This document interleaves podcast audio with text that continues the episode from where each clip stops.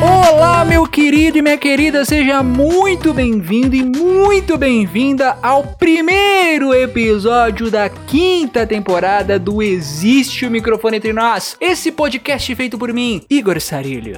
Voltando, né? Voltando depois de muito tempo, né? Depois dessas férias merecidas de dois meses. E para começar essa temporada, a gente tinha que começar bem. Por isso que a gente vai conversar aqui sobre intercâmbio, porque falar sobre sair do Brasil no momento que esse país vive é um sonho, é uma maravilha, é até uma renovada na energia. Claro que também dá uma tristeza porque você sabe que você não vai conseguir sair. Mas é bom a gente sonhar, né? É bom a gente sonhar. E para falar sobre intercâmbio, eu chamei aqui novamente o cara que sempre participa dos episódios, o Guilherme Benites, meu querido amigo. E além dele, eu trouxe uma estreante, a Débora Piletti, que assim como o Guilherme Benites, também fez intercâmbio. Eles fizeram tipos diferentes de intercâmbio, foram para países diferentes, né? O Guilherme foi para estudar não só inglês, foi estudar outra coisa que a gente já falou no episódio, e a Débora foi para Disney, só que de uma forma diferente. Eles vão contar um pouco das experiências que eles passaram, das histórias, a gente também vai falar sobre o intercâmbio no geral, né? Os pontos bons e os pontos ruins, porque também tem ponto ruim. Vamos dar dica para você que tá querendo fazer intercâmbio, entre outras coisas, o papo tá muito bacana. Só que antes de ir pro papo, entra a temporada, sai temporada, mas o recadinho continua o mesmo, que é o recado da Amazon. Aqui na descrição tem um link, sempre vai ter um link que leva diretamente para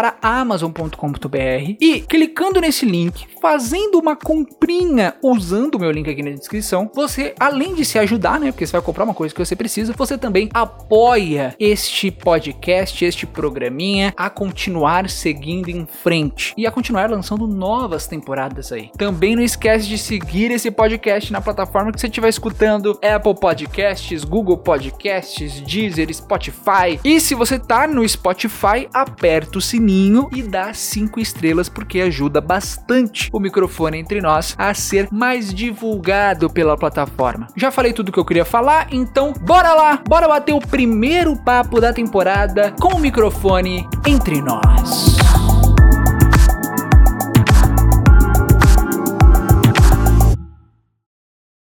Bem, começando a temporada falando de intercâmbio, a gente sempre começa a temporada do podcast falando de coisas fora do Brasil, né? Pra dar aquela esperança da gente sair desse inferno. Eu vou começar primeiro pela Débora, né? Eita, bora. Eu quero saber pra onde que você foi quando você fez o intercâmbio e o que que você estudou, o que que você fez nesse intercâmbio e também quanto tempo durou, né? Eu morei em Orlando, nos Estados Unidos. Foi um intercâmbio de duração de aproximadamente três meses, assim. Foi um intercâmbio de trabalho, né? Então, foi um pouco diferente do formato que a maioria das pessoas conhece. Chama ICP, né? Hoje em dia, na verdade, chama, o povo chama de CEP, que é Cultural Exchange Program. Porra, CEP é muito ruim, ICP é bem melhor, mano. É horrível em português, é entendeu? Ruim. Aí o povo só ignora e chama pelo nome antigo mesmo, que é ICP. E é o intercâmbio de trabalho na Disney, né? Pra quem não tá familiarizado. Olha aí, olha aí.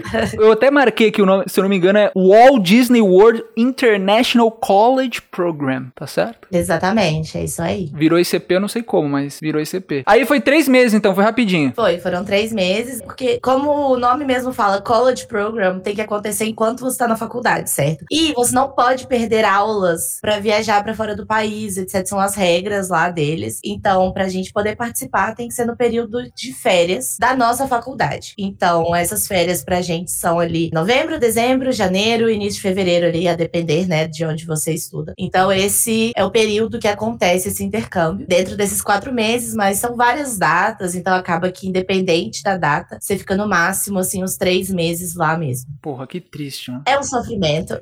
mas aí como que você fez para conseguir o ICP? Tem que fazer um processo, tem que ter uns requisitos. É claro que tem que, provavelmente, tirar uma grana também, né? Mas como que é para conseguir? Bom, eu sempre falo que esse é o intercâmbio mais barato que você vai conseguir fazer na sua vida, porque você paga só pra ir e lá você recebe salário. Essa parte é a melhor parte dele, assim, além de tudo. Mas pra ir bem simples, assim, assim, relativamente simples. Ele é composto por duas fases, duas etapas do processo seletivo. A primeira parte é uma palestra que acontece aqui em São Paulo e algumas outras cidades também do Brasil. Belo Horizonte, Recife, eu acho, São Paulo. Algumas cidades são escolhidas. E aí você assiste uma palestra, ganha uma ficha com uma data e um horário, e essa vai ser a data da sua primeira entrevista. E aí você vai, é com uma empresa aqui do Brasil, que é a STB, que faz esse intermédio da primeira etapa. Aí a entrevista é com as pessoas da STB. Aí eles vão e perguntam, é basicamente para saber se você sabe falar inglês, se você sabe onde você está se metendo e se você tem noção do que você quer fazer e tal. Então é bem uma peneira mais grossa, assim, inicial, só pra tirar os sem noção, entendeu? Que estão achando que tá indo fazer viagem de 15 anos na faculdade. Porque tem, sabe? Então,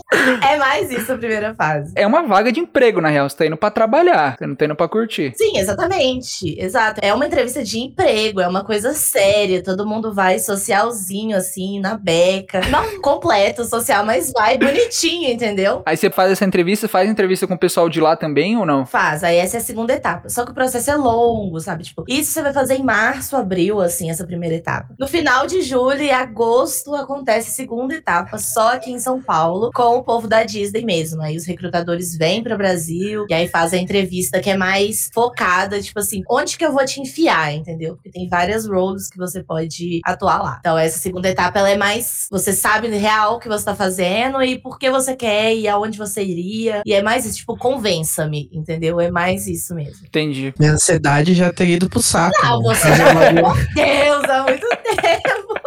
É um ano, é um ano de processo pra você viajar no fim do ano. Meu Deus do céu. Então, assim, se a vida acaba que vira muito isso. Você conhece as pessoas que estão aplicando com você, tipo, na primeira etapa, na segunda etapa. E aí você jura também que sai rápido o resultado da segunda fase, né? Não sai, ele sai lá pro final. Vaga de emprego, vaga de emprego, né? Que fala daqui a um mês a gente dá a resposta e passa seis meses eles mandam e-mail. Ah, conseguiu a vaga. Você fala, beleza. É isso aí mesmo. Aí passando, você faz as suas trâmites ali finais e tal. Mas depois que você recebe o aprovado, não tem mais como voltar. Aí você recebe a offer, ou você aceita ou você recusa. Quem passou por tudo isso, chegar na offer e recusar, tá de sacanagem, velho. Acontece, sabia? Mas Porque- por que, que as pessoas negariam, tipo, depois de passar por tudo isso? Porque você vai receber a data que você vai, às vezes essa data não funciona pra você, pra faculdade que você estuda. Às vezes tem um casamento da vizinha pra ir no bagulho, um bagulho assim, tá ligado? Exato, exato. Não vou deixar meu namorado por três meses aqui.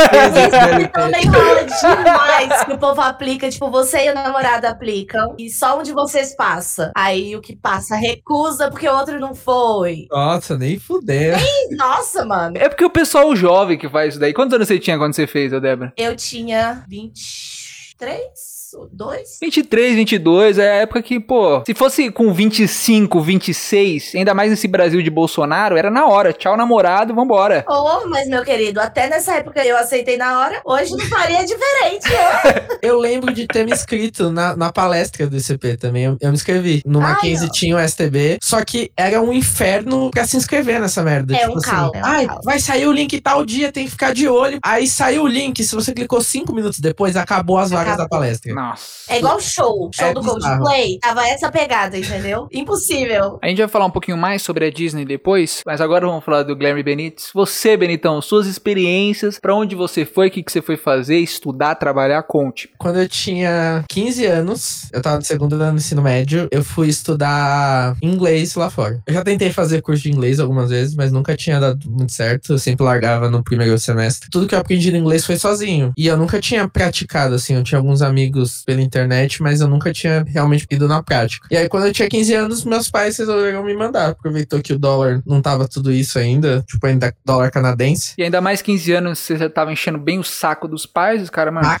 caralho. manda o filho da puta lá pro exterior e vambora. Exatamente. Aí eles me mandaram pra Toronto, Canadá, e eu fiquei um mês lá pra estudar inglês. Foi um Standard English Program, e aí foi um mês estudando inglês lá. Só que, tipo, eu estudava das 8 da manhã até o meio-dia, e depois disso a escola tinha programação pra gente fazer outras coisas durante o dia. Tinha dia que, ah, hoje é o dia de ir no jogo da NBA, ah, hoje é dia de esquiar, esse tipo de coisa, tá ligado? Mas tudo do seu bolso ou a escola ajudava a pagar esses, esses bagulho. Não, a escola não ajudava a pagar. Foi uma coisa que meus pais pagaram completo. Eu sei até o preço, se quiser eu falo, tipo. Não, não precisa falar não, não precisa falar não. Até porque esse preço já deve estar três vezes maior agora, né? Então, essa foi a primeira vez que eu fui. Foi bem quando eu tava fazendo 15 pra 16. Eu fiz aniversário lá. E, mano, foi bem tranquilo. Eu peguei, na época, o maior inverno da história do Canadá. Peguei menos 30 graus. Comprou tudo roupa lá, né? Não levou, né? Porque não tem como. Mano, eu fui numa Decathlon e comprei um monte de roupa de neve mesmo, assim. Gastei também uma outra fortuna nisso. Mas foi bem tranquilo, assim, no geral. Gostei bastante. Eu ainda não sabia falar muito inglês, mas eu fiquei numa casa de host family. Então, tipo, é uma família que recebe a gente. E a família, no meu caso, era um casal de lésbicas da Filipinas. Nunca é do próprio país, né? Quando você vai nessa casa de host. Nunca é, né? É, mano. Porque o pessoal, principalmente na, na América do Norte, eu, eu não sei o que que a Débora achou, mas o pessoal não é muito receptivo, assim, né? Então. Não, não mesmo. É muito frio, muito estranho. Hum, É, então co- normalmente o pessoal que é mais de boa é o pessoal que são de outros países. Até também da minha outra experiência que eu vou falar, o pessoal que eu fiz mais amizade não era o pessoal local, e sim o pessoal que era de fora, o pessoal da Arábia Saudita, tipo, essas coisas. E a minha segunda experiência foi pra Austrália. Essa daí foi mais longa. É, aí na Austrália eu fui ficar três meses. Na verdade, eu passei na faculdade pra ficar o ano inteiro. Eu fui aprovado na faculdade de cinema na Austrália. Só que eu tive uns problemas com visto e o negócio não deu certo. Eu tive que ir com visto de turista. E aí esse visto de turista só me permitia ficar três meses lá. Puta que pariu. Nossa. É, eu tava tentando conseguir uma bolsa, né? Porque faculdade de cinema completa é muito cara, principalmente na Austrália. E aí eu tava tentando conseguir essa bolsa. Se eu conseguisse essa bolsa, eu ia conseguir tranquilo fazer a faculdade. Mas como eu não consegui, foi uma coisa assim: você precisa arranjar três vezes o dinheiro que você tem pra você conseguir tirar o visto de estudante. Era muito caro. O dinheiro que eu tinha dava pra pagar uma parcela. Lá eles não são muito de parcelar, mas a faculdade dividia em quatro a tuition. E eu falei, beleza, eu tenho dinheiro pra uma parcela das quatro. E aí, conforme eu for ficando, eu vou arranjando job, vou trabalhando. Que eu até fiz isso, eu fiz um job de fotografia lá. Só que o governo pedia que eu tivesse todo o dinheiro antes de ir. Nossa. E aí eu só consegui três meses, mas, tipo, foram três meses muito fodas, assim. Foram três meses em Gold Coast, na Austrália. Tipo, é uma cidade meio praiana, então tinha um pique São Paulo mesmo. De noite fazia 10 graus e de tarde fazia 30, tá ligado? Bom, É, você já tinha as roupas, né, pro frio do seu As roupas eu já tinha. Essa segunda ele economizou uma grana, comparado com a primeira. Essa eu economizei uma grana. Comprei um tênis, foi o mesmo tênis a viagem inteira, tá ligado? Vini do BBB, né, com a sandália. Meu Deus. O tênis da humildade. E aí era, era que nem, tipo, o primeiro lá do Canadá. Você estudava só por um tempo e tinha um tempo que você ficava livre. Você não estudava, tipo, o dia inteiro, sei lá, das seis às seis, não. É, só que como tinha projeto de cinema, você fez rádio e TV, você sabe como que é. Às vezes, ah, tem que gravar alguma coisa de noite e tal. Uhum. Mas normalmente eu estudava mesmo de manhã até o comecinho da tarde. Eu estudei no Roadshow Studios, que é onde eles gravaram Aquaman e onde eles gravaram o Elvis agora que vai lançar. Que legal. A gente ia pra lá, a gente ficava estudante inteiro, a gente tinha o ambiente de set, estavam filmando uma série lá que flopou total, eu nem lembro nem o nome da série, acho que é Coral Reef, alguma coisa assim. Então, tipo, a gente viu os atores lá passando e filmando aquela porra, mas. Aí você voltou depois de três meses, chorou pra caralho quando chegou em casa. Nossa, foi triste demais, mano. Padrão, Foi os três meses, assim, da minha vida, tá ligado? Eu acredito que pra Débora também. Sabe o que eu queria tirar uma dúvida? Que o Benítez teve que pagar, né? Porque ele foi meio que estudando. A Débora foi pra trampar. Teve alguma coisa inclusa aí da Disney que ela pagou? Você pagou, sei lá, só a passagem, hospedagem, onde você ficou? Você ficou, tipo, dentro da Disney, fora da Disney? Como que foi? Então, nos trâmites de quando você é aprovado, né? Você aceita a offer. E a primeira coisa que você tem que fazer imediatamente é meio que pagar é, as suas duas primeiras semanas de moradia. Acho que é só a primeira semana, na verdade. E aí, isso é mais ou menos uns 200 dólares. Só que tem que ser tipo assim, ó, pá, toma aqui. Naquela época, o dólar não estava o que está hoje. Mas ainda assim, são 200 dólares. Do nada, entendeu? Saindo do seu bolso. No mínimo uns 500 conto, 600 conto, no mínimo, assim. Exato, exato. Esse custo, assim, que você tem de imediato, você arca também com os custos do visto. Eu sou a pessoa que. Sabe a Lady Murphy? Que o que puder dar errado vai acontecer? Sou euzinha, cara. Então, eu tive que pagar dois vistos no fim das contas. Porque o primeiro não chegou a ser negado, mas a moça pediu um documento que ninguém nunca tinha pedido na história da humanidade, assim. Aí eu virei e falei, não tenho. Aí ela, pois então, tenha. E tente novamente, eu vou deixar aqui, ó. E não me entregou um negado nem nada. Nada, sabe? A Sobra falou: traga o documento que a gente aprova. Só que lembra que eu falei que o resultado não é rápido? Então, tipo assim, eu fui dia 15 de novembro. Isso já estava em novembro quando isso aconteceu. Nossa. Entendeu? Eu ainda não tinha o visto. Então eu tive que pagar e pedir urgência em outro estado, porque em São Paulo já não daria tempo mais de eu voltar pra cá de novo. E aí eu tive que ir lá no Rio. E fui lá no Rio e levei o documento, né? Arrumei o documento e tal. E a mulher lá do Rio, muito mais tranquila, perguntou: e aí, como é que tá? Tudo certo? Ouviu o que eu falei com a menina que tava na sua frente? Eu ouvi ela, ah, que bom, porque é a mesma coisa. Curte seu intercâmbio. Na hora que ela foi aprovar, assim, gente, sem brincadeira, foi igual cena de filme, assim, aquela sirene. Aí eu quase tive um derrame, assim, do outro lado lá do guichê. Ela, uai, mas você tá com visto em aberto aqui, igual em São Paulo? Que é isso, hein? Sabe aquela rápida mudança de expressão da pessoa pra você? Que você vê que talvez fudeu, entendeu? Tipo assim. Puta que pariu. E eu plena da cintura pra cima, assim, né? Tipo, ir na balada e as pernas assim, embaixo da mesa, tremendo igual bambu. Aí eu, ah, sim, claro, é porque a menina pediu pra eu trazer um documento, só que não tinha data em São Paulo. Então eu pensei, bom, vou levar no Rio, então abri outro. Aí ela, hum, tá, vai com Deus, me dá seu passaporte. E fui. E nisso eu saí, Sai correndo pra ninguém te ver. Sai correndo pra ninguém te ver, velho. saí correndo, consulado, sem olhar pra trás. Tipo, obrigada, querida, boa vida, Deus te abençoe, fique com Deus, vazei. E assim, esse foi o gasto, assim, real. E a passagem pra ir, pra voltar, eu comprei também. E foi isso, assim. Então, por isso que eu digo, foi um intercâmbio muito barato nesse sentido. Porque essas primeiras semanas, assim, você já tá com o seu housing pago ali. Aí o resto você já começa a trabalhar e o seu paycheck já é automaticamente descontado isso do housing. Então, o que chega na sua conta, que eles abrem uma conta pra você, te dão um cartãozinho, é o que você tem pra viver ali mesmo, pra comer, pra sair, pra comprar, pra fazer o que você quiser. Moradia você tem. E essa moradia é da Disney, é dentro do complexo ali e tal. Só moram nesses condomínios pessoas que estavam trabalhando nos parques da Disney. Tem os ônibus também que te levavam pro trabalho, pros parques. Era muito bom. Show de bola. Olha aí, Benitão. Perdeu essa oportunidade. Nossa. Foi fazer cinema, pagando caro, podia ter ido trabalhar na Disney aí. né? Alimentação a Disney pagava também? Não, não, mas se você conhece seus amigos ali, Se você tá recebendo o salário, você paga com o seu salário, né? Se você tá recebendo, você vai e paga, tá ligado? É, então. Eu fui no momento que eu tinha acabado de me formar, desempregado. Aí é foda. Aí foi complicado. Paguei meu housing, paguei Ah. minha, minha comida.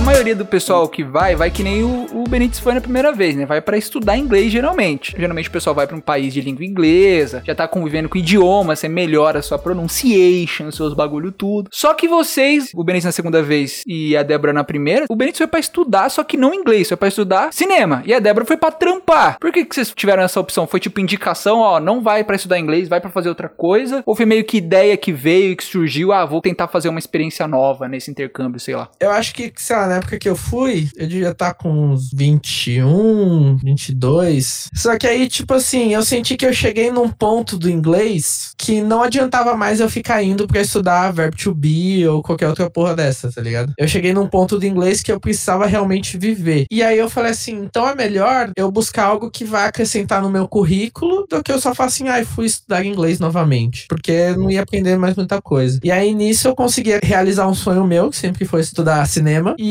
consegui praticar o meu inglês. Então, tipo, foram três meses de vivência com pessoas da Austrália, com pessoas de outros países, e que meu inglês melhorou muito, sabe? E tem coisas que nem na aula, nem eh, prestando atenção, você pega, e aí você fala errado, assim, numa rodinha de amigos, eles falam, não, você tá falando errado, é desse jeito. Não, e o pessoal fala que o pessoal da Austrália e tal, desses países, eles são muito mais abertos se você erra em inglês, se você erra a pronúncia, eles corrigem muito mais fácil do que os americanos. Não sei se isso é real, mas eu ouvi falar, né? O pessoal da Austrália é muito tranquilo, assim. Se a gente for pensar, tipo, comparar, igual eu falei, o pessoal norte-americano, eles não gostam muito, não são muito receptíveis. O pessoal da Austrália se assemelha um pouco mais com a gente, assim. Eles são muito de boas, eles são muito inclusivos, assim. É. Então, isso não foi um problema pra mim lá, não. Assim, eu acho que depende um pouco. Eu falei que, assim, o povo nos Estados Unidos normalmente não é tão receptivo, mas não é tão receptivo quanto outros países, assim. Mas eu posso dizer que a maneira deles, eu dei muita sorte também, que lá, igual eu falei, moram pessoas que estão fazendo esse college program. Então Então, não necessariamente você vai morar com brasileiros, entendeu? Você pode morar com pessoas de literalmente qualquer país que tenha lá no Epcot. E eu morei com americanas. Primeira casa minha era toda de americana. E elas eram umas queridas, assim, comigo, sabe? Tipo, tinha o Thanksgiving quando eu cheguei, elas fizeram jantar, sabe? Daquele peru, o negócio todo. E eu tinha acabado de chegar, nem conhecia elas. Elas já estavam ali há mais de mês juntas. Aí você chega lá, sou vegana, desculpa. Não... Imagina, nossa, acabou na hora a amizade. não, elas foram super abertas. Então, você pode chamar todos os seus amigos que estiverem chegando também, que a gente quer que eles sejam recebidos. Então, assim, é sorte, eu acho, lógico. Mas você tem que respeitar o espaço ali da pessoa também, sabe? Não vai esperando que você vai cair numa casa de pessoas maravilhosas que quando chegar vai te dar abraço, beijinho. Não vai acontecer, assim, sabe? Nossa, eu posso contar história boa sobre isso, viu? Porque eu morei com os maiores arrombados da Austrália. tipo assim, porque Gold Coast é uma cidade de faculdade. É uma cidade praiana, mas é de faculdade. Então vem muita gente do interior da Austrália, de outras cidades menorzinhas, e vão pra Gold Coast estudar lá. E aí eu morei, tipo, numa república, que eu pagava o meu quarto, que era uma suíte, e dividi área comum com outros dois caras. Tinha mais dois quartos lá. O primeiro problema é, um deles tinha namorada e essa menina vivia junto com a gente. Então tava vivendo gente a mais na casa. Hum. Só esse já era um Superlotação, problema. superlotação, Exato. ninguém merece. Os caras eram uns porcos nojentos. Coisa de você chegar no fogão e parece que tem sujeira de cinco meses naquele fogão. assim. Ah. Eu posso mandar foto pra vocês. tipo, Não, é- não, obrigada. Ah, não, não manda não, não manda não. O micro-ondas dava pra você ver crosta de coisa assim no micro-ondas, sabe? Que explodiu quando você Ai, que nojo. Era a cozinha mais nojenta de todas. Era um horror comer ali. Tipo, era um horror comer ali. Chegou um momento que eu falei assim: eu vou pegar um prato, um garfo, uma faca e uma colher e vou deixar no meu quarto. E eu só vou usando o meu. Eu tinha um lixo pra mim, porque eles reclamavam que eu não tirava o lixo, tá ligado? Eles deixavam o lixo até o topo e aí eles reclamavam que eu não tirava o lixo. Ah, aí é fácil, aí é muito fácil mesmo. Comecei a ter um lixo só pra mim, comecei a ter só meu prato, só meu garfo, só minha colher, porque eles eram uns arrombados. E tipo, O banheiro era compartilhado. não, cada um tinha o seu banheiro, graças Uh. a Deus. Nossa, esse aí era a parte que eu tava ficando tensa, porque se a cozinha era desse nível, gente, o banheiro. Porra, privada, com aquela água amarela nojento.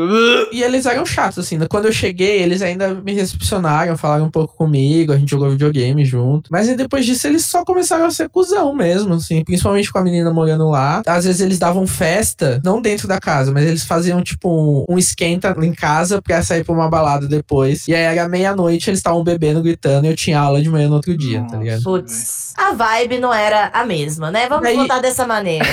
E aí, tipo, eu não reclamava. Eu não reclamava. Eu falava no outro dia, pô, vocês fizeram um pouco de barulho ontem e tal. Aí, às vezes, eu tinha que ligar pra minha mãe. E o horário é praticamente invertido, né? Então, eu ligava pra minha mãe meio-dia, era meia-noite lá. E aí, eles batiam na minha porta, tá ligado? Você tá fazendo muito barulho, eu não sei o quê. Tipo, eles tretavam comigo porque eu tava falando com a minha mãe. É bizarro. Quando foi com a Roche Family, quando era novo, foi ótimo, assim. Elas lavavam minha roupa, tá ligado? Nossa. Faziam minha janta. Mas aí você tinha 15 anos também, né, pô? Elas te viam como criança, agora você já era adulto, você tava fudida. É. É, dependendo com quem você divide lugar, tipo, é foda. É isso, né? Não dá pra gente romantizar tudo Não. do intercâmbio, porque tem coisa que é foda, assim. É, querendo ou não, você tá, tipo, indo morar com desconhecidos, né, mano? E é uma roleta russa. Você pode ter um pessoal gente boa, pode ter um pessoal chato pra caralho, né? Não, com certeza. Teve amigas minhas lá que caíram no apartamento que tinha, acho que era chinesa a menina que dividia o quarto com ela, porque você dividia quarto, sabe? E aí a garota, ela era podre. De verdade. Assim, não tem outra maneira de eu colocar. Tipo, as roupas dela eram aquelas roupas encrostadas, de nunca ser lavada na vida. E debaixo da cama, sabe aqueles filmes que parece que é mentira, sabe? Era lixo saindo debaixo da cama, porque ela comia e jogava debaixo as coisas, lixo. Chegou numa hora que não cabia mais, aí já tava caindo pra metade do quarto, assim, sabe? A minha amiga teve que tomar uma medida, tipo, Nossa. Gata, minha linha do quarto é essa. E você não ultrapasse com o seu lixo, entendeu? Basicamente uma prisão o bagulho, né? É, então, tipo assim, eu digo que eu dei muita, muita sorte. As minhas roomies eram lindas. A minha, do meu quarto, ela era aquelas de sororidade, sabe? Nosso quarto tinha luzinha, as coisas dela era tudo rosa, era tudo muito limpo, era ótimo. Mas, ô, Débora, você falou, falou, mas você não me respondeu. Por que, que você topou? Por que você decidiu ir pro ICP? Pra ganhar grana? Essa realidade? Não, porque eu não trouxe um centavo. não, meu foi, foi um pouco mais diferente, assim. Eu já tinha fluência em inglês, eu estudei desde muito cedo. mas lógico que melhorou, assim, infinitamente trabalhando, né? Eu morava em apartamento de americanas. Então, em casa era inglês. Nos rolês à noite, eu fiz amizade muito com o povo da França, do Marrocos, então era inglês também. Porque se eu não falasse inglês, eles iam ficar falando francês na minha frente e não entender nada. E também no trabalho. Então, o meu dia inteiro era em inglês. Então, com certeza, fiquei muito mais confortável comigo mesma, né? Numa outra língua. Meu vocabulário aumentou muito e tal. Mas o motivo pelo qual eu fui, ele é muito característico, assim. Porque a maioria das pessoas não, uma experiência profissional, enriqueceu o meu currículo. Meu foi o motivo, assim. Eu tinha um namorado na época, a gente brigava, terminava, voltava o tempo inteiro. E eu falei, basta, entendeu? Chega! Acabou. Vou sair do país. Exatamente isso. Eu, eu, mas eu estou indo embora. Ele ia pra porta da minha casa, gente, não me deixava em paz, sabe? Até eu voltar com ele. Aí eu virei e falei, cara, quer saber de uma coisa? Vou fazer um planejamento aqui da minha vida que não vá permitir que essa criatura entre nela de novo. Foi literalmente isso. Eu falei, então eu vou trabalhar fora, eu vou arrumar um intercâmbio. Coincidentemente, a menina da minha sala tinha acabado de chegar desse intercâmbio, eu nem conhecia, tinha a menor ideia. Aí, uma amiga, onde você tava? Aí ela me explicou, ai, que legal. Nossa, tava precisando de uma coisa diferente. Ela, pois faça, tem totalmente o seu perfil, você vai amar. E me botou no grupo, assim, que tinha lá, e eu fiz, e deu certo. É aquele negócio, você pede pro universo, o universo te dá, velho. Ele dá, exatamente. Se for pra dar certo pra vocês, uma coisa que vai ser bom, ele vai falar, toma aqui, minha querida, vá. E foi ótimo. Mas até uma coisa que a Débora falou, acho que isso é o principal do intercâmbio, assim, é realmente essa vivência com outras pessoas na outra língua, né? Não adianta você fazer um intercâmbio e colar em todos os brasileiros do intercâmbio. Que, tipo, Exato. foda-se. Não muda nada. É melhor você ficar aqui mesmo, então, se você Sim. for só falar com brasileiro. Não, com certeza. É claro que hoje em dia deve estar mais barato fazer intercâmbio do que você viajar pro outro estado aqui no Brasil pra conversar com brasileiro. Basicamente isso, gente. Deve estar bem mais barato. Mas é verdade mesmo. Porque é uma coisa você, por exemplo, aprender inglês em sala de aula. Mas você saiu da sala de aula, você tá falando em português de novo. Tudo em português. Agora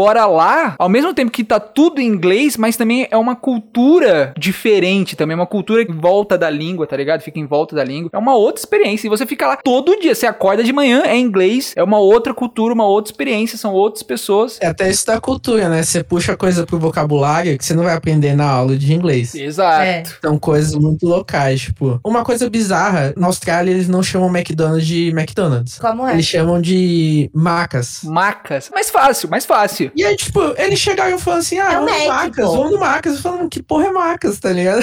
e aí chegou no fim dos três meses, eu tava falando junto com eles. É. Você vai puxando esse tipo de coisa. É, igual aqui a gente não fala Mac. É. Vamos no Mac. Ninguém fala vamos no McDonald's.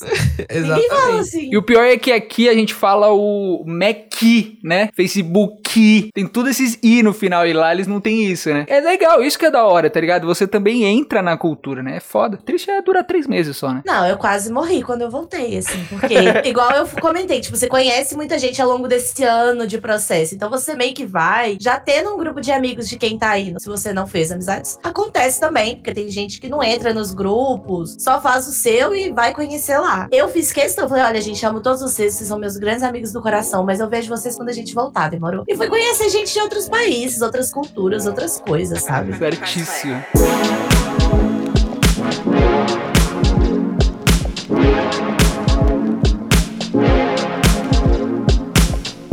Quero focar individualmente. Começar pelo Guilherme, depois a gente fala com a Débora. Guilherme Benítez! Eu quero falar especificamente lá da Austrália, né? Porque no Canadá você tinha 15 anos e tal, foi uma experiência legal, mas foi uma experiência curta, um mês passa rápido pra caralho e daqui a pouco acabou. Quero saber na Austrália, como que era a sua experiência lá, principalmente como que era você aprender cinema numa outra língua. Em português já é treta. Imagina em inglês, sendo que tem termos totalmente diferentes que você provavelmente não conhecia, né? E aí como que foi aprender, como que era a sua rotina, como que era estudar, era de boa, era como se fosse uma faculdade, tinha que fazer TCC no final do curso, como que era? Antes de falar do processo de estar lá, já tem que falar muito sobre o processo pra ir. Porque, tipo assim, você tem que se matricular e aí você tem várias entrevistas. É aquele negócio que a gente vê em filme, sabe? Pra você entrar na faculdade, você tem que fazer entrevista com o diretor do curso e não sei o que. Você tem que ser aceito. E aí, se você for aceito, você paga. Tipo assim, não tem vestibular igual a gente faz aqui, nem porra nenhuma. Não, o pior é, se você for aceito, você paga. É. Você ganha uma bolsa, não é? Tipo, você A gente te permite pagar, entendeu?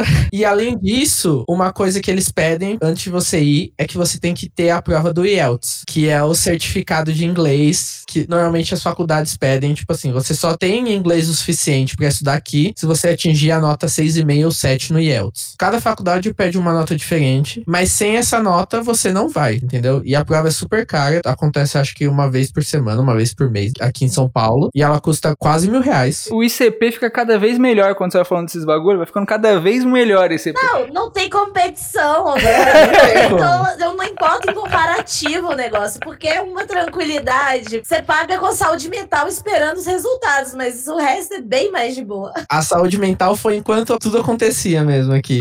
tipo, porque a prova tem a parte escrita, tem a parte que é só alternativa, é reading, mas aí tem o listening, que já é um pouquinho mais complicado, porque o cara ele lia um texto, tipo, dois parágrafos, e aí depois voltava. Ah, lembra que falaram lá na primeira frase? Então, o que que aconteceu? Porra, esqueci, mano. Não, não tinha escrito de novo. E o dinheiro correndo, os mil reais correndo. É, e, o- e o tempo fudido, assim, tem vários cursos preparatórios pra essa prova e fala assim: não, você não pode passar de tantos minutos em cada questão, senão não vai dar tempo de você finalizar. E aí depois tinha questões que você tinha que responder. Você escutava um outro texto desse, que era só listening, e aí falava assim: ó, você tem 15 segundos pra pensar e vai começar a gravar. E aí você tem que falar no microfone a sua resposta. Nossa senhora. E aí você tinha 15 segundos pra tirar uma resposta do rabo e dar a resposta certa. E, Tipo, foi muito difícil passar nessa prova já, foi muito complicado. Quem tá escutando e quer fazer faculdade fora, provavelmente você vai ter que fazer essa prova. O IELTS é internacional e o Canadá eu sei que tem uma prova específica, a Austrália tem uma prova específica, você pode escolher entre as duas e tem as equivalências dela, mas você tem que fazer uma prova de comprovação de inglês. Se você não tem, algumas faculdades deixam você ir um mês antes e você tem que fazer um curso preparatório pra você estar preparado pro inglês da faculdade. O certificado do Duolingo não, não vale. Duolingo não vale, CNAzão já era também. Triste pra caralho! Foi bem o que eu fiz. No ICP dá, hein, gente? Olá! Olá!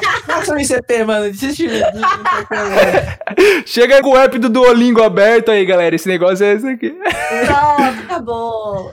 Continua, Benitão. Aí você conseguiu, passou, tirou a nota mínima lá, nota de corte. Mano, acho que o, a prova oral foi que bati na trave, assim. O reading e, e as outras coisas foram tranquilas, mas a prova oral foi, tipo, bati na trave. Mas passei, tive as entrevistas lá em inglês, fui aprovado e fui pra lá. A parte de estudar, acho que é bem tranquilo, assim. Porque aí não muda muito do que a gente já tem aqui. A gente tem muito, muito slide, muito apoio. Então os professores, eles são mais de boas. E quando eles passavam algum trabalho, alguma coisa, já vinha um trabalho no Moodle lá, né? Na intranet, qualquer porra. E era aqueles textão. Eu tinha aula de segurança no set. Lembro até o nome do professor, com Ken Tui. Trabalhou em Godzilla vs Kong, trabalhou em Homem-Aranha 2, o Caralho é 4, tipo. Que pique, hein? O cara era o pica, tá ligado? Só que ele arregaçava a gente de trabalho. Ele falava assim, ó, tem cinco funções aqui na segurança no set. Você vai ser o first ID, você vai ser o second ID. Ele vai dando as funções.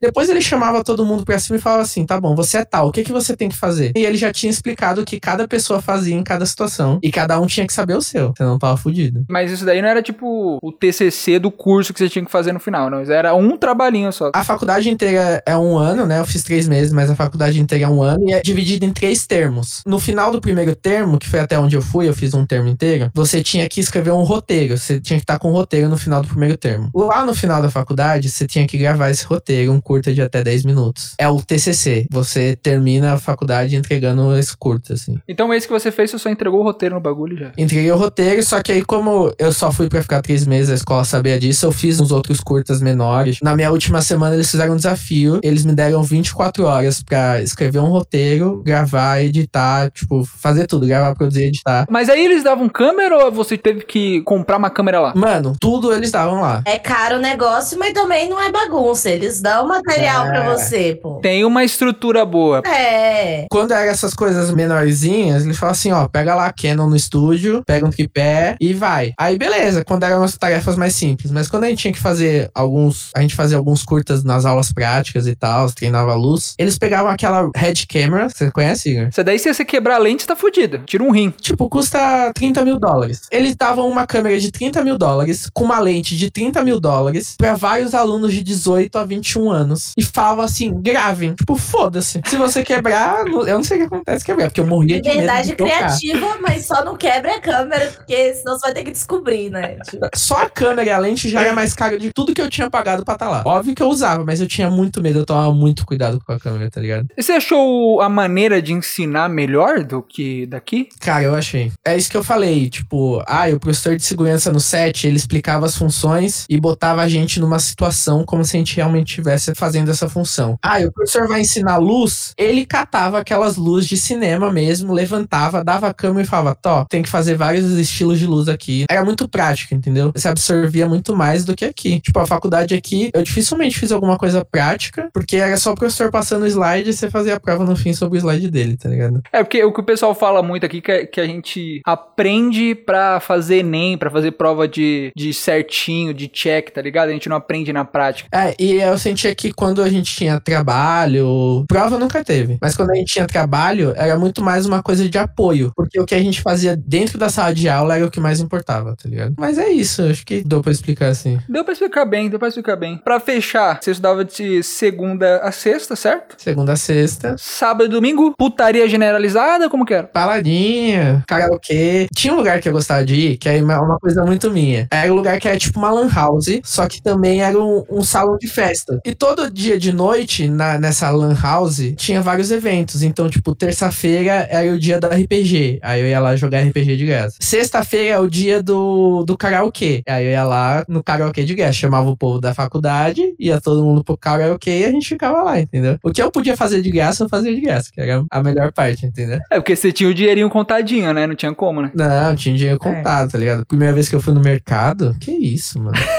fui no mercado, fui ver um pedaço de bife, 14 dólares australianos. Falei, nem fudendo. Um Domino's é 5 dólares. Eu comprava uma pizza e comia pizza, tá ligado? Mas quando você sabe que é um período determinado que você vai estar ali naquele lugar, você faz essas coisas. Fala, ah, eu como um bifão quando eu voltar, entendeu? É. Aqui eu vou comer isso aqui mesmo. É, isso é verdade, isso é verdade. Agora vai hoje em dia no mercado e comprar um bife pra você ver. você chora mais, né, garoto? Aí é melhor comprar de 14 dólares agora. Gostei, gostei, Benitão. Ou seja, o pessoal quer estudar cinema, vai pra estudar em outro país, não estuda no Brasil, que o Brasil é uma bosta. Esse é o resumo. A verdade é essa, o mercado no Brasil não tá preparado pro audiovisual aqui. Então, tipo, se vocês puderem ir pra fora, vão.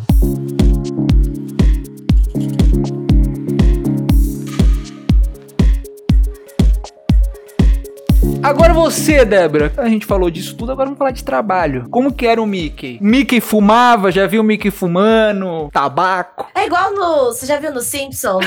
Igualzinho.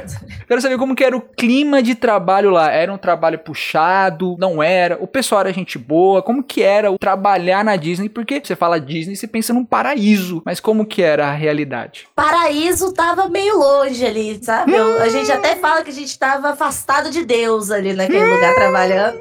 O bagulho era pesado. Era pesado, porque assim, quando você trabalha na Disney, a gente chama cast member, né? Igual quem tá visitando é guest, porque tem todo esse negócio de show, você tá no palco, né? Essas coisas. Então você é um cast member, uma pessoa que é membro do elenco ali, do show da Disney. E aí, o seu treinamento, ele é muito voltado pra você entender o que você pode ou não fazer quando você tá on stage. Que Quando você tá on stage é quando você está trabalhando ali na frente dos guests. Então tem todo um código de conduta de coisas que você pode, não pode, deve, não deve fazer, como proceder em certas situações, né? Então, era muito cansativo, não só por isso assim, mas pelo trabalho também por si só que lá eles falam que você não pode se sentar enquanto você tá trabalhando, você fica em pé. Meu Deus do céu. Tanto se um dia vocês forem à Disney, vocês nunca vão ver um cast member sentado. Nunca. Meus shifts, né? Os meus turnos de trabalho, eles giravam em torno de 10 a 12 horas por dia.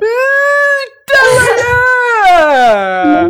Bem, Juro. Sem almoço, sem almoço ou contando com a hora do almoço? Não, não. Tinha os breaks. Você tinha. Eu não lembro direito, né, gente? Vocês vão me dar licença, assim, mas a memória já não é lá aquelas coisas. Mas eu sei que você tinha um break de, de meia hora, 15 minutos ali e tal. Tinha de uma hora também. Então dependia da quantidade de horas. Para, chora. Quem nunca, entendeu? Quem nunca trabalhou na Disney foi no banheiro dar uma chorada, trabalhou errado. Não, só o bagulho de trabalhar em pé 10 horas é inacreditável, velho. É 10 a 12 horas por dia. Você meio que atendia as pessoas ali, tipo, o pessoal de CP tinha uma função própria, só o pessoal de CP fazia aquilo, ou você podia trabalhar em várias funções e tal? Não, tinham várias funções, assim. A minha, no caso, era merchandise. Então eu trabalhava em lojas mesmo, assim, no caixa ou andando, atendendo. Tem várias funções que você desempenha dentro da loja. Mas você também pode ser attractions, que é controlar brinquedo, fazer controle de fila. Você pode ser custodial, que é manter a limpeza do parque. Então é varrer pipoca do chão, reestocar banheiro, limpar uns vomitinhos por aí, entendeu? Tem quick, que é trabalhar no restaurante, fritando batatinhas. Esse daí era o melhor. Rouba batatinha escondidinho, dá uma comidinha. Mas também pode gerar umas queimaduras de terceiro grau ali, entendeu? Minha então é menos legal. Mano, o bagulho tá virando inferno, velho. Isso é louco. Juro. Mas isso aí, tudo tem os treinamentos, assim, eles são muito rígidos com segurança. Então, tipo assim, são os riscos da função, entendeu? Claro. Mas você também pode ser o personagem, tipo a gente fala que é ser amigo do personagem, né? Que é tá ali no parque. E também tinha as pessoas que ajudam os personagens. Tinha várias coisas, várias coisas legais, assim. Eu gostava muito da minha role, que era merchan, porque era ficar em loja, então eu não tava no sol, na loja que eu trabalhava. Eu trabalhei na World of Disney, que é a maior loja da Disney do mundo. Então, é, eu não saía, mas tinha lojas que você saía e trabalhava, tipo, em carrinho, assim, sabe? Era em parque, em stand, assim, aberto, que vinha o vento de milhões, assim, cortando você. Então, eu trabalhei em um lugar bom e muitas horas significa muito dinheiro. Porque você ganha por hora. Exato, é por hora lá. Então, assim, muitas pessoas que pegavam o mínimo de horas ralavam pra comer, entendeu? E, tipo, não conseguia fazer as coisas. Eu trabalhava muito, então tinha muito dinheiro. Eu juro, assim, eu ganhava bem. Assim, se eu ganhasse aqui o que eu ganhava lá, eu tava muito feliz da vida, assim. E aí você ganhava, tipo, alguns mimos, sei lá, poderia entrar no parque de graça. Ah, isso sim. Isso aí. Fast você tem. Pass. É. Então, como você conhece a galerinha, o Fast Pass, a pessoa que é attractions daquele brinquedo, fala, pô, amiga, passe aí, entendeu? E te dá o Fast Pass pra você entrar. Mas o acesso aos parques pra todos os cast members é liberado. Então, assim, você tá de folga, pode ir na sua folga, sabe? Pros parques curtir. Então, você tem essa regalia, você tem desconto pra comprar coisa. Então, é muito bom, assim. Tem também no site lá que a gente acessa, tem umas promoções pra outros parques, pro Sea World, pra várias coisas, assim. E você não tava preso, você poderia sair no final de semana e ir pra outro lugar ali, curtir a região, os bagulho tudo. Com certeza, eu saía, eu falo que, gente, a vida que eu levava lá, completamente insalubre, porque eu era desse princípio da alimentação que o Benítez falou, tipo assim, pô, eu posso gastar 20 dólares numa refeição ou tipo 5 na vending machine pra pegar um muffin, entendeu? E era isso que eu comia, um muffin gelado, era o meu almoço, e eu felizona, pagando a minha cerveja de mais tarde, tranquilíssima. E eu saía, tipo assim, a gente tinha o calendário, sabe? Tipo, segunda é isso, terça é isso, quarta é isso, porque os dias da semana não importam lá, porque é por escala. Então, fim de semana não tem nada pra fazer, na verdade, assim, de noite. E aí é isso. Então, era muito bom, assim, essa parte. O trabalho tá longe de ser o que as pessoas acham que é, porque é muito trabalho mesmo, é muito pesado, é muito trampo e tem que ter piedade da sola dos seus pés, porque é muito tempo em pé. Perguntei exatamente por isso, né? Porque, pô, você pensa em Disney, você pensa, caralho, deve ser maravilhoso, deve ser uma experiência linda. Mas aí também você vê vídeo de, igual eu falei, Mickey fumando tabaco, tira a máscara e fuma, dá uma sentada pra dar uma respirada. Você fala, pô, o bagulho não deve ser tão legal assim, né? É, pois é. Tem, tem o backstage, né? Que aí é aí que essas coisas acontecem.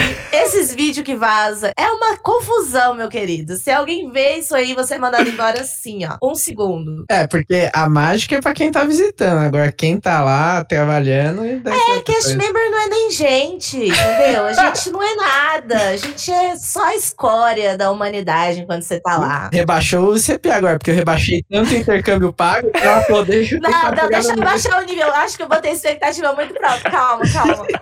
Não, mas, mano, mesmo assim, o que vocês falaram aí nessa, nessa parte, vale muito a pena você ir fazer o que você quiser no exterior. Pô, estudar, trabalhar. Que beleza, foi puxado. Mas aí a Débora falou também que tirou uma grana maravilhosa, que foi uma outra experiência, que deu pra aproveitar, que deu pra fazer não sei o quê. Me livrei do ex. Exato, exato, exato. Exatamente. Benítez falou que, pô, passou um perrengue lá na casa do cara. Passou, mas também foi uma experiência da hora. Os professores eram fodas, o lugar lá era legal. Então, mano, vale a pena. É, Não. tipo, é o que eu falo, não adianta você romantizar e vai achar que só vai ser maravilha, porque não vai, não é todo dia que você vai fazer coisa, tem dia que você não vai fazer nada, você vai ficar em casa vendo série igual você fica aqui no Brasil, mas é, no fim a experiência vai te mudar, assim, os perrengues perrengues acontecem, mas vai valer a pena de qualquer forma. Gente, o importante é você saber o que você tá se metendo, entendeu? Se você vai pro ICP, por exemplo, achando que você vai ter três meses de férias na Disney, você não vai aguentar o trampo, você vai pedir para voltar, porque pessoas pedem para voltar, pessoas desistem, porque a expectativa tá errada. Então, se você vai na expectativa certa, igual, tipo assim, eu fui sabendo que eu ia para me lascar no trabalho, entendeu? Tipo assim, se fuder, entendeu? É isso, eu sabia. Então, eu cheguei lá, me fudi no trabalho, ok,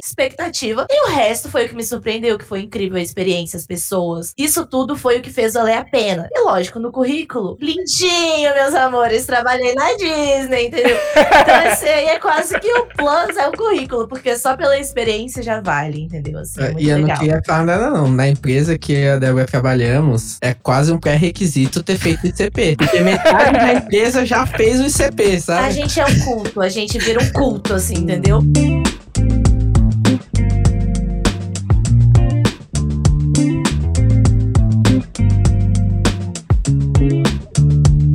saudades de mamãe, de papai, de comidinha teve nesses três meses? É três meses? É três meses. Mas é um tempinho também, né? Você sente uma faltinha, né? Vocês sentiram muita falta, saudades? É. O pessoal fala que quando você chega lá, a primeira coisa que acontece é você se sentir bem sozinho, né? Bem solitário, porque você não tem muito amigo. Como que é? Quero saber essa parte ruim do intercâmbio. Como normalmente a Benítez começa falando coisa ruim, agora vai ser eu pra variar um pouquinho, tá, gente?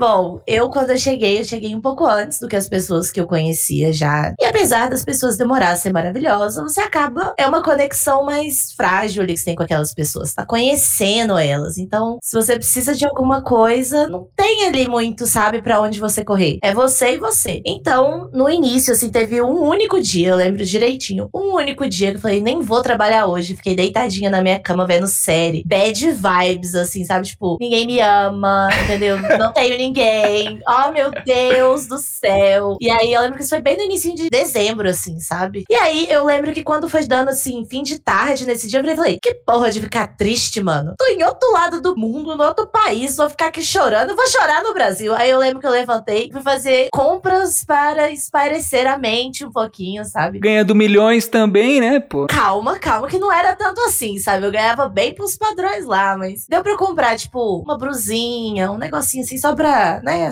dose a da Gucci. Uma coisa, o básico, entendeu? Apenas o básico. E aí, essa parte, assim, foi quando deu uma pesada, assim, tipo, nossa, eu tô longe de todos os meus amigos, não sei. Porque o que eu acho que acontece muito no intercâmbio, às vezes, é você fica meio pairando entre dois mundos, assim. Tanto quando você chega no intercâmbio, tanto quando você volta para sua casa no Brasil ou onde quer que você mora. Então, essa, esse período, ele é muito ruim, assim, independente de onde você esteja. E a parte da família, assim, mesmo, mesmo, assim, mãe, se você escutar isso aqui, saiba que eu te amo.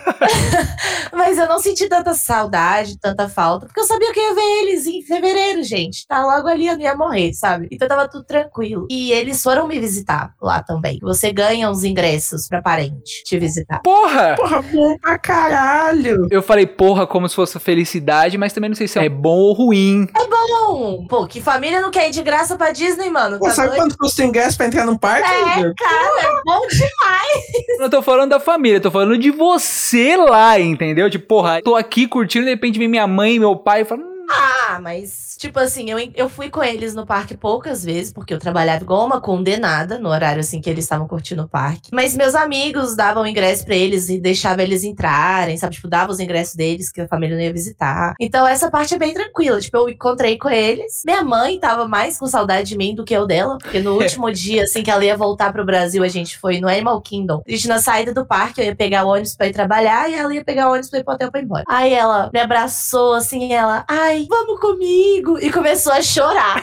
Isso já era janeiro, assim, tava quase acabando, umas duas semanas pra ir embora. Aí eu comecei a chorar também. Não, não quero ir embora. Tipo assim, chorar porque eu não queria ir embora, entendeu? Tipo assim, as duas chorando, mas ela por estar indo e eu ficando, e ela por ela tá querendo que eu volte antes. Falei, não, minha querida, deixa eu curtir aqui. Não, e ó que foi três meses, hein? É rápido até, pô. Não foi, caralho, um ano. É um suspiro, é um suspiro. É muito rápido. Então, eu acho que vai muito de cada pessoa. Como eu tinha essa certeza que, tipo, cara, vou ver minha mãe daqui a pouco. Tipo, daqui a 15 dias eu tô em casa, mano. Relaxou, sabe? Tá tudo bem. Eu sou muito assim. Mas tem muita gente que sente muita falta alta também. Vai muito de cada pessoa isso da saudade. Eu morro é de saudade de estar lá, essas coisas. e você, Benitão? Porque você é um cara frio, né? E eu sou um cara frio? Como assim, mano? O cara é frio com outras pessoas, com a família, com os cachorrinhos e com os amigos ele é carinhoso. Mas aí, sentiu esse vazio no começo? Como que foi, mano? É, esse vazio é foda. Tipo, você chega lá, você não conhece ninguém, você não sabe muito pra onde você vai, tipo, você tá meio assim. Eu ainda cheguei uma semana antes de começar a faculdade, então, tipo, eu fiquei uma semana sem conhecer ninguém, porque eu só conhecia as pessoas na faculdade. E aí você fica meio avulso, assim, sabe? Mas foi a semana que eu peguei e falei assim: eu vou pegar um ônibus até o centro da cidade e eu vou ficar andando. E eu fiquei andando. Andei quatro horas, assim, conheci tudo que tinha lá, voltei para casa andando e foda-se. Boa segurança é outra coisa, né? O país que é seguro é inacreditável. Isso é o mais bizarro. Mas, tipo, acho que é igual a Débora falou, da família, eu acho que eu tava ok, assim, não, não sentia tanta saudade, assim. E óbvio porque a gente tava se falando no WhatsApp, minha mãe me ligava regularmente por vídeo. E mãe, tipo, mãe é mãe, né? Então, tipo, minha mãe sempre queria saber ah, como você tá, você tá bem, você tá comendo direito, blá, blá, blá, blá. Aí você fala assim, puta, mano, por isso que eu vim, tá ligado? Ficar no meu pé. Tá eu tô falando que o cara é frio, pô, eu tô falando. Não, mas é isso, sabe? Tipo, você lembra aquele negócio de mãe, aí, beleza, minha mãe está aqui, ela ainda está pensando em mim, tá de boa, daqui a pouco eu vou voltar, três meses. Mas o que eu senti muita falta foi do meu cachorro. Quando eu ligava pra minha mãe e o Luke escutava a minha voz e ele chorava pelo telefone, eu chorava junto. Ah, meu Deus. eu falava, tadinho. Minha mãe ainda falava assim: ó, hoje o Luke não saiu do seu quarto, ficou na sua cama o dia inteiro. Eu chorava, tipo. Oh, não. Nossa, dá vontade de chorar. Mas, porra, a dona Cíntia também não ajuda, hein, mano? Porra, mete uma dessa aí pra você chorar mesmo. Isso foi uma das coisas que mais me doeu. E também uma coisa que eu senti muita saudade foi da comida. Tipo, beleza, a gente tá comendo Domino 5 dólares e comi a semana inteira Domino 5 dólares, porque era mais barato e era o que eu tinha pra comer. Mas chegou no final do primeiro mês, eu falei, eu não aguento mais comer a comida daqui. Eu quero comer comida de verdade. Eu quero comer um arroz, eu quero comer um feijão. E aí, mano, eu liguei pra minha mãe e falei, mãe, eu preciso comer arroz, feijão e carne. E batata frita, sei lá, qualquer porra. E eu não sabia fazer, não sabia cozinhar. Não sabia cozinhar, não sabia lavar roupa, não sabia nada. É isso que eu ia falar, porque, pô, eu pensei, pô, se você soubesse cozinhar, o único problema que teria era talvez não ter os ingredientes ali certinho para você fazer. Ainda poderia dar um migué, mas nem isso você sabia e fudeu. E aí o que eu fiz? Eu liguei pra minha mãe por vídeo, levei ela até o mercado, que era do lado da minha casa, e por vídeo eu fui mostrando assim, ó, o que que eu preciso comprar? E aí eu ia mostrando as prateleiras, e aí eu fui comprando as coisas. Comprei tudo no mercado, voltei pra casa, e aí ela foi tipo um tutorial do Tudo Gostoso ao vivo ali. ela falou assim, ah, você faz tal coisa, coloca tanto de água, e tipo, ela foi me dando as instruções, e aí eu fiz a comida, e tipo, ficou bom. Aí eu falei, nossa, deu uma aliviada. Aí eu consegui comer mais um mês, De Dominus. E aí depois no outro mês eu falei, puta, vou fazer outra. E aí ligava pra minha mãe, ela me ajudar. Porra. Nossa, não, mas isso da comida é muito real, cara. Porque agora que você falou, eu desbloqueei uma memória aqui. Que foi quando a gente foi num restaurante de comida brasileira lá, tipo, juntou uma galera, 15 pessoas. E a gente foi no restaurante. Oh, e assim, eu como numa quantidade normal, sabe? Tipo, Fica em Orlando, não fica? Onde você ficou? Eu sei que lá tem vários, né? fica em Orlando e lá tem um bairro brasileiro lá. Então, tipo assim. Aí a gente juntou e foi nesse restaurante chama Gilsons, eu acho. Ótimo nome. Bem brasileiro. Ótimo nome, é. Aí, cara, eu comi, tipo, uns três pratos de comida de pedreiro, assim. E variações, entendeu? Tipo, o primeiro foi de estrogonofe. O segundo foi de não sei o quê. Terceiro, vinagrete. Juro, três pratão. O chorando, tipo, essa é a melhor comida que eu já comi na minha vida. tipo, Cara, morrendo. não tem comida melhor que a brasileira. Não Isso é uma tem. coisa que no intercâmbio você vai perceber e falar assim, puta, que saudade de comer comida brasileira. O dia que eu fui pra, pra Brisbane, eu fui visitar e aí tava tendo tipo uma feirinha lá de coisas de vários países e tinha uma feira de um cara vendendo pastel. Eu nunca fiquei tão feliz de ver um pastel, tá ligado? Uma coxinha, cara. Exato. Pão de queijo. É foda, né? Que é uns bagulho que pra gente aqui é simples, né? Coxinha, pastel, brigadeiro. Que você fala, porra, qualquer lojinha você compra aí, você come, né? E porra, aí não tem. Isso é uma saudade que é foda, assim. Eu Acho que essa é a maior saudade de todas. Sim, a comida. Com certeza. Ô, Débora, lá nos Estados Unidos é verdade isso daí que só, o pessoal só come hambúrguer, só tem hambúrguer? É batata frita, hambúrguer, não tem tipo uma carne, um franguinho, uma. Cara, eu acho difícil dizer, uma vez que eu te contei como era a minha dieta. Era da vending machine. Então, Então, a minha dieta ela não é muito referência, mas com base nas pessoas assim que eu conheci, é meio verdade, sabe? Eles comem tipo purê de batata com ervilha, sei lá, uma carne moída, uma carne assim, não sei, é uma coisa estranha, não sei. Às vezes que eu vi não desceu o apetite, lá não sei o que acontece, eles não usam tempero na comida. Nossa. É muito estranho, tipo. E as minhas roomies, uma delas era meio mexicana, então a comida dela era gostosa. Agora, as outras comidas que eu comi era tudo sem gosto, sem tempero. E é foda que isso que eu já ouvi falar, já, de que americano chega aqui no Brasil e fala, mano, vocês colocam muito sal, muito açúcar. E pra gente, quando o pessoal vai pro outro país, não, mano, vocês não colocam nada de sal, você não coloca nada de açúcar. né? Acho que qualquer lugar, assim, é muito difícil pegar uma comida realmente temperada. A única vez que eu comi bem comida, assim, que não era brasileira e que não foi Domino, essas porras, foi quando eu saí com um amigo meu que é indiano, e aí eu comi comida indiana com ele. Porra, aí a comida indiana é o que mais se aproxima. Tinha um arrozinho, tinha um frango com curry, essas porras. Foi o que chegou mais perto de eu comer parecido com o que a gente come aqui, assim. Esse daí foi o maior choque, então, a comida, a alimentação. Ou teve outros choques que vocês sentiram, assim, tipo, o clima, as pessoas, vocês falaram que são pessoas frias, né? Teve mais algum choque que vocês sentiram quando vocês chegaram aí? Ah, o clima de Orlando, pra quem já foi, pra quem conhece, é um troço estranho de pântano abafado, entendeu? Então essa parte é muito estranho mesmo, porque de noite, ao poste de luz assim, sabe quando vai começar a ficar com névoa assim, o lugar fica meio embaçadinho a luz? Era assim o tempo inteiro. Frio, calor, ficava aquela, sabe, aquela aura em volta da luz, das partículas, sabe? E as medidas? Que as medidas também é diferente, né? Tudo Fahrenheit, é fit, porra, não dá pra entender porra nenhuma. Não sei até hoje, entendeu? Não tenho a menor ideia. Uma garrafa d'água é OZ, o negócio lá é gallons. E eu ficava tipo, qual que é o seu tamanho? Aí o povo falava, não sei quantos pés. Aí eu, isso é grande ou pequeno? Eu não sei. Tipo, se me perguntasse qualquer coisa de medida, esses negócios. Ai, quão longe fica isso disso? Sei lá, 10 minutos andando, entendeu? Tipo, essa era a medida que Os eu Estados usava. Unidos é o único lugar que é diferente, tá ligado? O mundo É. inteiro usa centímetros, usa quilos. Você chega nos Estados Unidos, é essa bosta de medida, mano. Pô, vai aprender o sistema métrico, entendeu? É o básico, pelo amor de Deus. Facilita a vida de todo mundo. Um- uma vezinha aí. No, na Austrália não tem isso, na Austrália é normal, centímetro. Na Austrália usa o mesmo da gente, porque eles foram, eles eram colônia da Inglaterra, né? Então, tipo, eles só dirigem do lado errado, mas do resto é tudo tranquilo. Dá pra perdoar se eles têm sistema métrico. Dá pra relevar. E de amizade, vocês demoraram muito pra fazer amizade ou vocês falaram, mano, ó, tenho três meses aqui, vambora, foda-se minha vergonha, vou falar com todo mundo. E é isso. Como vocês fizeram? Cara, pra mim foi o que eu falei. Na primeira semana, como eu tava sozinho, eu só conhecia as pessoas que moravam comigo, eu não, não consegui me aproximar muito deles porque eles eram nojentos. Mas o pessoal da faculdade, chegou na primeira aula, a gente já teve uma aula prática. Teve que tirar foto um do outro pra testar ângulo e não sei o quê. Então foi natural, assim, a aproximação com o pessoal. E é óbvio que depois forma panelinha, não sei o quê. Mas foi, foi bem mais tranquilo do que, sei lá, se eu tivesse na escola. Acho que eu demorei mais na escola aqui do que na faculdade lá, entendeu? Pra mim foi bem tranquilo também, porque eu fazia parte de uma equipe de jogos etílicos, vamos dizer assim. Mas Esse CP tá ficando cada vez melhor, é inacreditável. Então, cada país tem um time. Eu era presidente do time feminino. Então, eu já cheguei, já me botaram no grupo de todos os presidentes do mundo, assim, todo lá. Estavam todos em Orlando. Então, eu tive que conhecer essas pessoas, entendeu? Por conta disso, era tipo, essa é a Débora, presidente do Brasil. Oi, prazer. E aí, a gente começava a combinar os jogos, as coisas, jogava junto. Então, foi muito tranquilo essa parte. No trabalho também. Tinha brasileiros, tinha bastante brasileiro onde eu trabalhava que chegou comigo. Mas também os gringos, eles foram muito receptivos, sabe? Os gringos, como se a gente que não tivesse lá, né? Mas, enfim, os americanos, pessoas de outros países, que eu quis dizer, foram muito receptivas com a gente. Eu falo que eu dei muita sorte, porque eu não tive experiência com gente pau no cu, suja, entendeu? Tipo, foi muito de boa esse quesito. Fiz muitas amizades, até hoje tenho contato com algumas pessoas. Aí povo, vai, vamos, estamos indo para Amsterdã essa semana. Por que você não vai com a gente? Gata, eu moro no Brasil. Tá joia?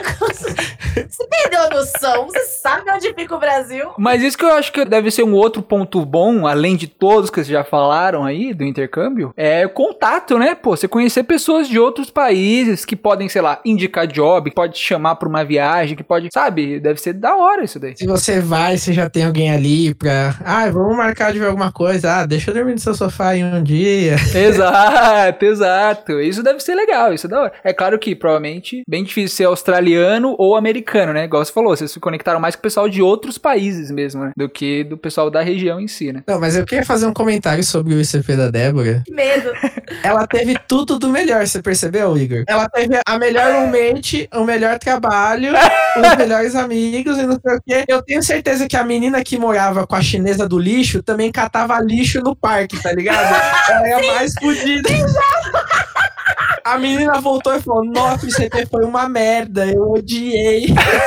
Fazendo perguntas que as respostas são boas, entendeu? Mas lógico que teve muita coisa complicada também, tipo, desavença entre pessoas e picuinhas. Sempre tem alguma coisa, sabe, que acontece que deixa tudo menos perfeito. Porque são pessoas, gente. Pessoas têm problemas entre si. Mas só pelo fato de você ter falado mais das coisas boas, mostra que as coisas boas marcaram muito mais do que as coisas ruins, né? Com certeza, não, com certeza. As ruins, nem lembro que existe mais. Tipo, o povo fala, ah, aquela menina lá que enchia o saco. Aí que eu vou lembrar, tipo, ah, nossa, é verdade. Antes de irmos para a parte final, como sempre, né? Eu tento fugir desse cara. Só que o cara fica me puxando. Entra a temporada, sai a temporada, o filho da mãe tá aqui, pô. E quem é esse cara? É o meu querido irmão, Williams Glauber. Pois é. Chegou a hora da coluna do Williams Glauber. Ele que sempre vem aqui trazendo informações, curiosidades que acrescentam mais conteúdo, né, ao tema do episódio e ao nosso papo. Dessa vez ele vai falar sobre intercâmbio, né? Porque você tá vendo aí que o episódio é sobre intercâmbio. Então é isso. Vai lá, meu irmão, toca a sua coluninha daí. Muitos bons dias, boas tardes, boas noites, queridíssimo ouvinte deste podcast maravilhoso. Eu sou Williams Glauber. Nos próximos minutinhos a gente vai falar sobre intercâmbio e eu trouxe alguns dados muito legais para você, tá bom? Então vamos começar. Uma pesquisa da revista Study Travel mostra que a maioria dos estudantes que fazem intercâmbio no exterior viaja para aprender um novo idioma. Eles representam aí 70% do total de intercambistas nos países que foram analisados nessa pesquisa. Em segundo lugar, aparece aqueles estudantes que vão atrás de fazer curso de graduação, né? Que são 23%. Os adolescentes e os jovens, para terminar os estudos fora do país, são só 5%. E as pessoas que estão ali interessadas só em viajar mesmo ou para trabalhar como voluntários, significa 2% do total. Já quando o assunto é intercambista brasileiro, Canadá, Estados Unidos e Reino Unido são, respectivamente, os destinos mais procurados pelos estudantes brasileiros. E em quarto lugar, vem a Nova Zelândia empatada com a Austrália. Os objetivos dos intercambistas que saem do Brasil para fora do país, para conhecer esses países, são tanto para estudar o inglês ou um idioma ali dentro desses países, né? Mas na maioria o inglês, quanto para fazer uma graduação e até mesmo uma pós-graduação. Esses dados aí que eu acabei de falar são da Brazilian Education and Language Travel Association, a BELTA, e foram coletados lá em 2021. Agora, segundo um estudo realizado pela Associação Brasileira de Intercâmbio, a ABIP, 60% das pessoas que saem do Brasil para fazer esse intercâmbio lá fora são mulheres. E os dados da World Stud BH, empresa de intercâmbio com 20 anos no mercado, comprovam essa pesquisa. Nessa agência, 58% dos intercambistas que buscam ali os pacotes, né, são mulheres e 52% dessas mulheres têm idade ali entre 20 e 25 anos. Os países mais procurados por elas são, respectivamente, Canadá, Estados Unidos, Austrália, Irlanda, Reino Unido e olha só, Malta. Bom, gente, é isso a minha parte informativa da coluna, mas quero deixar aqui meu testemunho. Eu, quando tinha lá meus 19 aninhos, fui para o Canadá, morei um mês lá no Canadá, eu fiquei lá na cidade de Toronto. E assim, gente, sério, se vocês puderem trabalhar uma vida, guardar um dinheirinho para poder visitar outro país, mesmo que seja para passar um mês só, façam isso, porque realmente é uma experiência que muda a vida, assim, sabe? Óbvio que eu falo de um lugar de privilégio, né? Porque minha mamãe pagou a minha viagem na época, pois eu era um pequeno jovem sem dinheiros. Mas se você tiver a oportunidade, não pense duas vezes. Larga tudo que você tiver, vai viajar e depois você pensa o que você vai fazer da vida, tá bom? Beijos, até a próxima coluna. Beijo, beijo.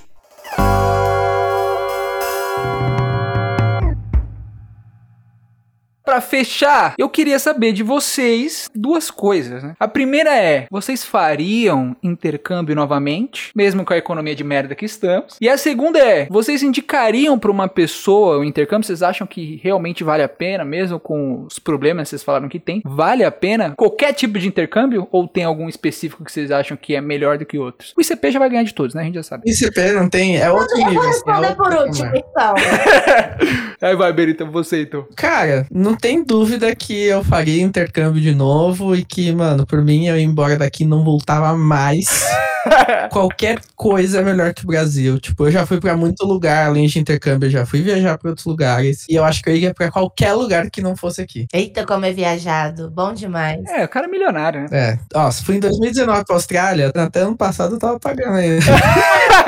Daí ocorre que o pessoal não vê as parcelas, né? 45 vezes, é foda, é foda. Mas enfim, eu indico e eu iria de novo, sem dúvidas. Eu acho que não importa o que você quer fazer, onde você vai, vai ser uma experiência que vai mudar a sua vida, vai acrescentar muito pra você como pessoa e também no seu currículo, que é ótimo. Imagina ter no seu currículo que você foi pra Austrália estudar cinema, que você foi pra Disney trabalhar. Isso vai fazer muita diferença, mais diferença do que você fazer uma faculdade mais cara aqui ou fazer um cursinho aqui. Isso faz muita diferença tanto na sua vida pessoal quanto profissional e eu recomendo demais. Não tem como não recomendar. Olha só que bonito, hein? E você, Débora? Eu concordo com o que o Benítez falou, assim, principalmente na parte da experiência. Deixei muito mais do que claro aqui que eu acho que vale a pena qualquer intercâmbio. Eu digo com tranquilidade, porque tem muita gente que vê o ICB como um sonho de vida dessa pessoa. Eu não conhecia o programa, tipo, meu sonho mesmo, que eu sempre quis, era fazer esses high school, passar um ano e tal. Era o meu sonho, só que eu não fiz. E quando eu não fiz, tipo, me formei no ensino médio, eu aceitei que eu não ia mais fazer intercâmbio, sabe? Tipo, em geral, assim. Porque, sei lá, é muito caro. Minha família não ia ter como pagar, tipo, esses intercâmbios de 40, 50 mil, sei lá. Chuta mais alto, né, Benitão? Chuta mais alto até, né? Talvez um Depende. pouco mais. talvez um pouco mais.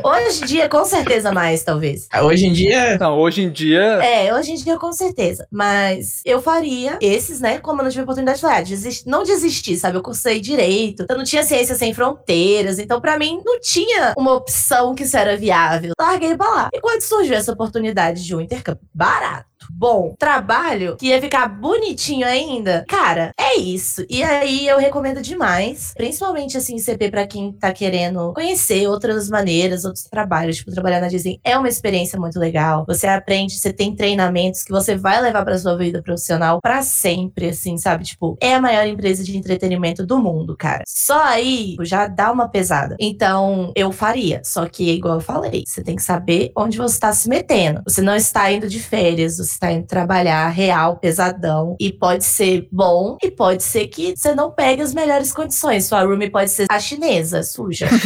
É, e eu acho que vale até pra quem vai estudar também. Você pesquisar bem a grade, saber, pô, é esse curso mesmo que eu quero fazer? Beleza, é cinema, mas como que é a grade? Será que eu vou curtir as matérias? Será que eu não vou curtir? Porque também você pode ir fazer cinema e não curtir as matérias, tá ligado? Não curtir os professores, aí fudeu. E até mesmo porque eu estudei inglês, tipo, quando eu fui quando eu tinha 15 anos, deu um puta diferencial, principalmente no meu comecinho ali da faculdade, buscar estágio. Nossa, você já foi estudar fora, você morou um mês fora, isso faz diferença. Faz, com certeza. Independente pra onde você for, sabe? Tipo, a dica eu acho que a gente pode tirar dessa nossa conversa aqui hoje. Independente de onde você for, saiba o que você tá indo fazer nesse lugar e no que você tá se metendo de verdade. Porque idealizar e falar que vai ser maravilhoso é o que todo mundo quer poder dizer, mas se é o que vai acontecer ou não, aí vai depender, entendeu? Verdade. O que eu gosto até de falar, tipo assim, quando eu fui, eu falei, não, Austrália vai mudar minha vida. Nossa, vai ser a perfeição, vai mudar minha vida. Eu vou arranjar uma namorada lá, eu vou casar e vou ficar lá. Isso não aconteceu. Teve os meus perrengues, mudou minha vida muito pessoalmente, mas não do resto, assim. Eu mudei muito como pessoa lá, mas do resto não mudou muito. Porém, eu conheço gente que foi fazer au pair. Normalmente as meninas que fazem isso, né? Foi fazer au pair. Foi pra ficar um ano. A família gostou dela, pediu pra ela ficar mais um ano e bancou ela mais um ano lá. E aí ela conheceu um cara lá e agora ela tá casada com o cara e ela mora lá, entendeu? Tipo, Sim. a sua vida pode mudar ou também pode não mudar. Você tem que estar aberto a qualquer coisa que pode acontecer. Pensar nisso também na volta, né? Porque também muita gente vai, ah, vou fazer intercâmbio, vou voltar, vou conseguir o emprego do sonho. Às vezes não acontece isso, cara. Ajuda, mas também não faz todo o trabalho, né? O currículo, né? Então. Até porque o mercado tá uma bosta. Eu né? nem vou entrar nessa parte pra gente terminar num tom positivo a conversa, entendeu? Tem várias considerações negativas, então eu vou ficar em silêncio. Vamos terminar no alto astral, terminar na mensagem positiva, já deu de negatividade já. Mas, pô, gente, é isso. Acho que a gente falou pra caralho sobre intercâmbio. Dava pra falar mais coisa? Dava. Mas aí ia ficar três horas conversando e a gente não é flow nem pode par, não é verdade? Aqui é um podcast mais contido. Então, pô, queria agradecer demais o Guilherme Benítez de novo por ter voltado e a Débora por ter topado também participar. Mas antes da gente ir, Benítez, já- eu já sei que não teria uma rede social. Agora voltei, voltei. Ah, é verdade! Eu vi você postando, voltou. Então eu quero que vocês divulguem as redes sociais. A Débora é streamer, quero que divulgue a continha lá na Twitch. E é isso. Eu vou divulgar o meu primeiro, porque o meu não importa, né? Não uso como trabalho. Mas Instagram é arroba notbenites. Tá lá, não posto muita coisa, mas tá lá. Mas é brabo. Bom, o meu é. Vou divulgar minha Twitch, já que me exporam aqui, né? Expuseram, não sei. Bom, minha conta na Twitch é a então me sigam lá pra gameplays. E no Instagram, qual que é o Instagram? Bom, no Instagram é Débora, com H no final, P-L-T-T. Mas é isso, gente. Muito obrigado. A gente vai conversar um pouquinho off ainda, mas valeu. E vocês vão voltar com certeza que eu vou chamar vocês de novo. Valeu. Tchau, tchau. Tchau, obrigada.